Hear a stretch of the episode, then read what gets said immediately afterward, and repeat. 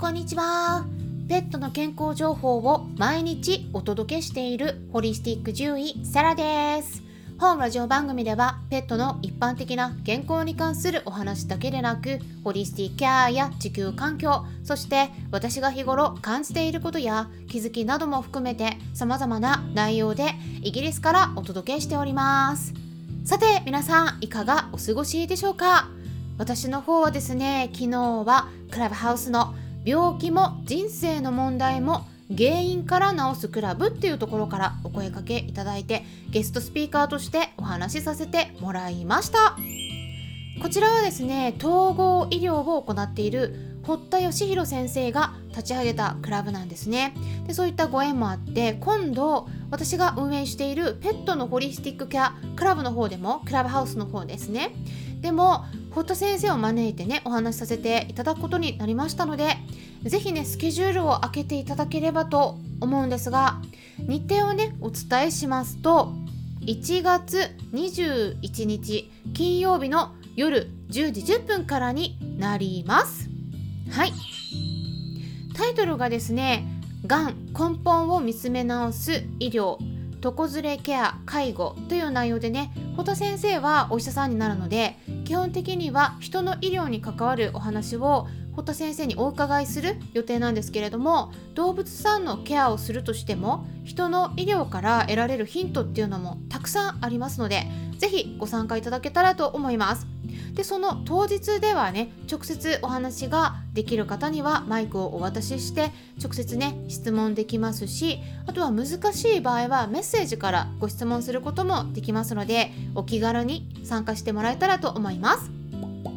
そしてですね、今月の限定ライブのお知らせをしていきます。はい、ということで、はいはいえー、っとね、音が出るのがちょっと遅かったんですけれども、いちがつじゅうににち木曜日の夜はちじはんからになります。はいはい、限定ライブなのでメンバーさんだけが参加できるライブになるんですけれども、いつもよりも早めの時間になりますので、普段夜のじゅうじ台の参加が難しいという方は、ぜひですね、今回のライブにご参加ください。今回はね、皆さんのお話ぜひお聞かせください。で、そこから私の方でも質問にお答えしていきますので、えー、ぜひね、ライブだと緊張してしまうっていうお話もお伺いしてるんですけれども、そういう方のためにね、コミュニティも作っていますので、そちらのコミュニティの場だと文字でやり取りができますから、それぞれの飼い主さんに合った方法で情報を受け取って実践して、でその結果どうだったかっていうところもね、サポートお互いに、え皆さん同士でし合っていただけたら嬉しいです。で、コミュニティについてなんですが、参加したいですっていうね、内容のスタンデー エフエム のレターもね、ちょうどいただいたんですけれどもですね、お名前の記載がなかったんですよ。はい、お名前の記載がないとどなたかがわからないシステムになってるんですね。なので、送ってくださった方、お手数ですが、どなたかわからないと招待ができないので、お名前書いて再度ですね、レターを送っていただくようにお願いします。で、まだメンバー登録されてない方でもね、今からでも全然メンバー登録していただければ、えー、このコミュニティの方参加できますのでね、えー、ぜひご検討いただければと思います。詳細はスタンド エフエム のピンクの文字が出てると思うんですね。メンバーシップ制度についてとか、なんかそういう申し込み先みたいな、そういう言葉が入ってると思うんですけれども、そちらをね、タップして、えー、その指示通りに従っていただければ登録ができますので、ぜひチェックしてみてください。さて、本題に入っていきたいと思うんですが、今日はそのクラブハウスでもお話しさせていただいたジビエを食べる時の注意点として知られている鉛の問題があるんですよ。はい、なのでその鉛についてお話ししていきます。興味のある方はぜひ最後まで聞いてみてください。はい、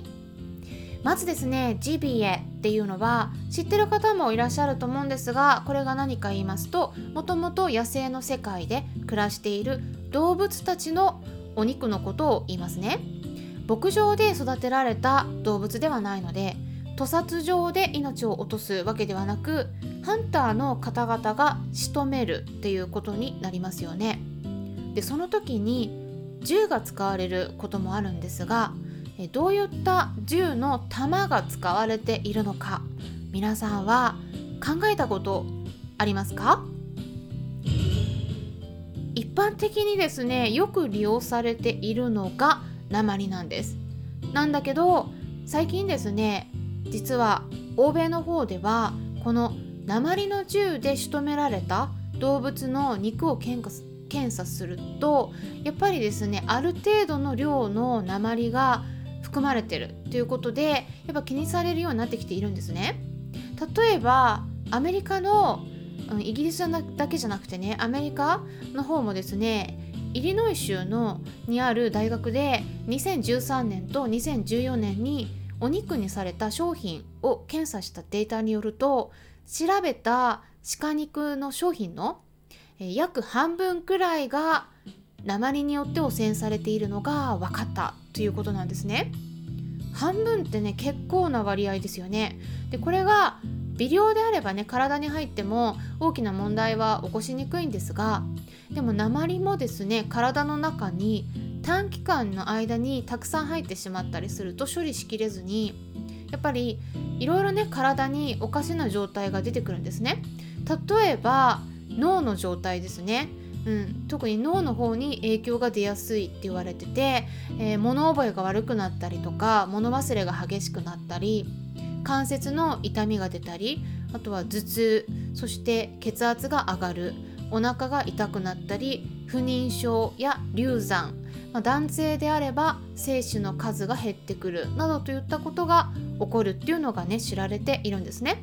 まあ、そういったこともあって、イギリスの食品基準庁 エフエスエー っていうところがあるんですけども、まあ、エフディーエー みたいな感じのところが エフエスエー っていうのがイギリスにあって、そこからはですね、妊婦さんとかこれから出産する予定の人、それから子供などの場合はできるだけ食べないように控えるようにといった啓発もされているんですね。で、そしてですね、イギリスではまだ完全な禁止にはなっていないながらも、その鉛を利用した銃が使われていることがやっぱあるんだけども、これをですね、完全に禁止にし、禁止にしていこうっていった働き、動きがですね、イギリス政府の方から出ているんですね。はい、すいません、時々ね、言葉が、はい、詰まる時があるんですけど気になさらないで聞いていただければと思うんですが、まあ、これがですね、あのイギリス政府の方でね、そうやって検討されているのがなぜか言いますと、もちろん私たち人間のためっていったところもあるんだけれども、それだけではなくて野生動物への影響を気にしているんですね。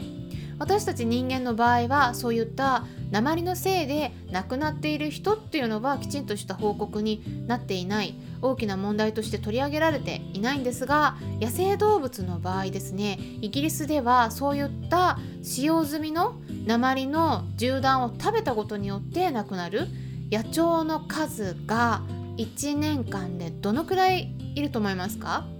これがですね、調査されたデータがあるんですけれども、いちねんかんでなんとですね、ごまんからじゅうまんはいるっていう報告が出てるんですね。ごまんからじゅうまんはその銃の弾を間違って食べちゃったことで亡くなってるんですね。まあ、これは野鳥たちの状態を管理している団体があって、で、亡くなっている鳥たちの胃の中身を確認すると、やっぱりね、たくさんの鉛が出てきてるっていうことなんです。で、狩猟を行っている人もですね、毎回確実にヒットするわけじゃないですよね。狙ってた動物に当たらなくて外したりもしますよね。 そ, それでもそのじゃあ弾をね、外したからって言って拾いに行くかっていうと、まあ、どこにあるか探すのもすごく大変ですし、草むらの中になっちゃうので、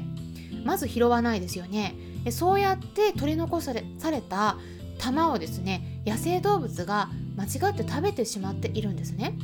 で、スタンド エフエム のメンバーさん限定になりますが、まあ、さっきもお話しした新しく飼い主さん同士で情報を共有できるようなコミュニティの方ですね、スタンド エフエム のメンバーさん限定のペットのホリスティックケアクラブっていう、そういうグループを設立して希望する方に今招待しているところですので、そちらのコミュニティの方でもね、すごく分かりやすい動画があるので、それをね、シェアしておきます。その動画を見るとね、すごいわかりますね。やっぱりその鳥たちの状況っていうのがちょっと見るのが辛いところもあるかもしれないんですが、えー、気になる方はぜひ見ていただければと思うんですね。なのでまだコミュニティに入ってない方はですね、えー、ぜひ私の方にお知らせください。このコミュニティはメンバーさんであれば誰でも無料で入れるようになっています。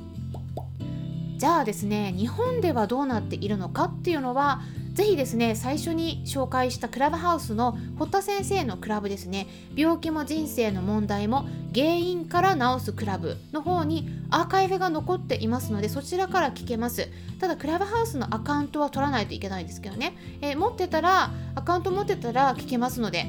で、北海道のむかわ町で狩猟を行っている本川昭夫さんという方がいらっしゃるんですけれども、そちらの方から日本の鹿肉事情について私から質問させてもらいました。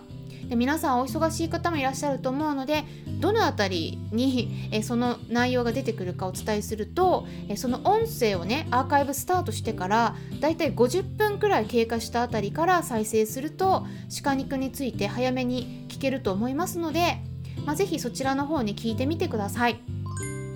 まあ、他の項目もね、もちろんすごく参考になるので合わせて聞いていただければと思います。秋尾さんはですね、本当に鹿のことを大切に思って活動されている方で、えー、日本の狩猟についても、えー、以前お話をお伺いしたことがあったんですが、ご本人もね、鹿肉を販売していらっしゃって、ネットから注文もできるので、興味のある方はぜひチェックしてみてください。リンク先記載しておきますね。ということで、今回はジビエについて、問題についてお話ししていきました。これからもためになる情報を発信していきますので、よろしければいいねボタンのクリックを押していただくと嬉しいです。それではまたお会いしましょう。ホリスティック獣医、サラでした。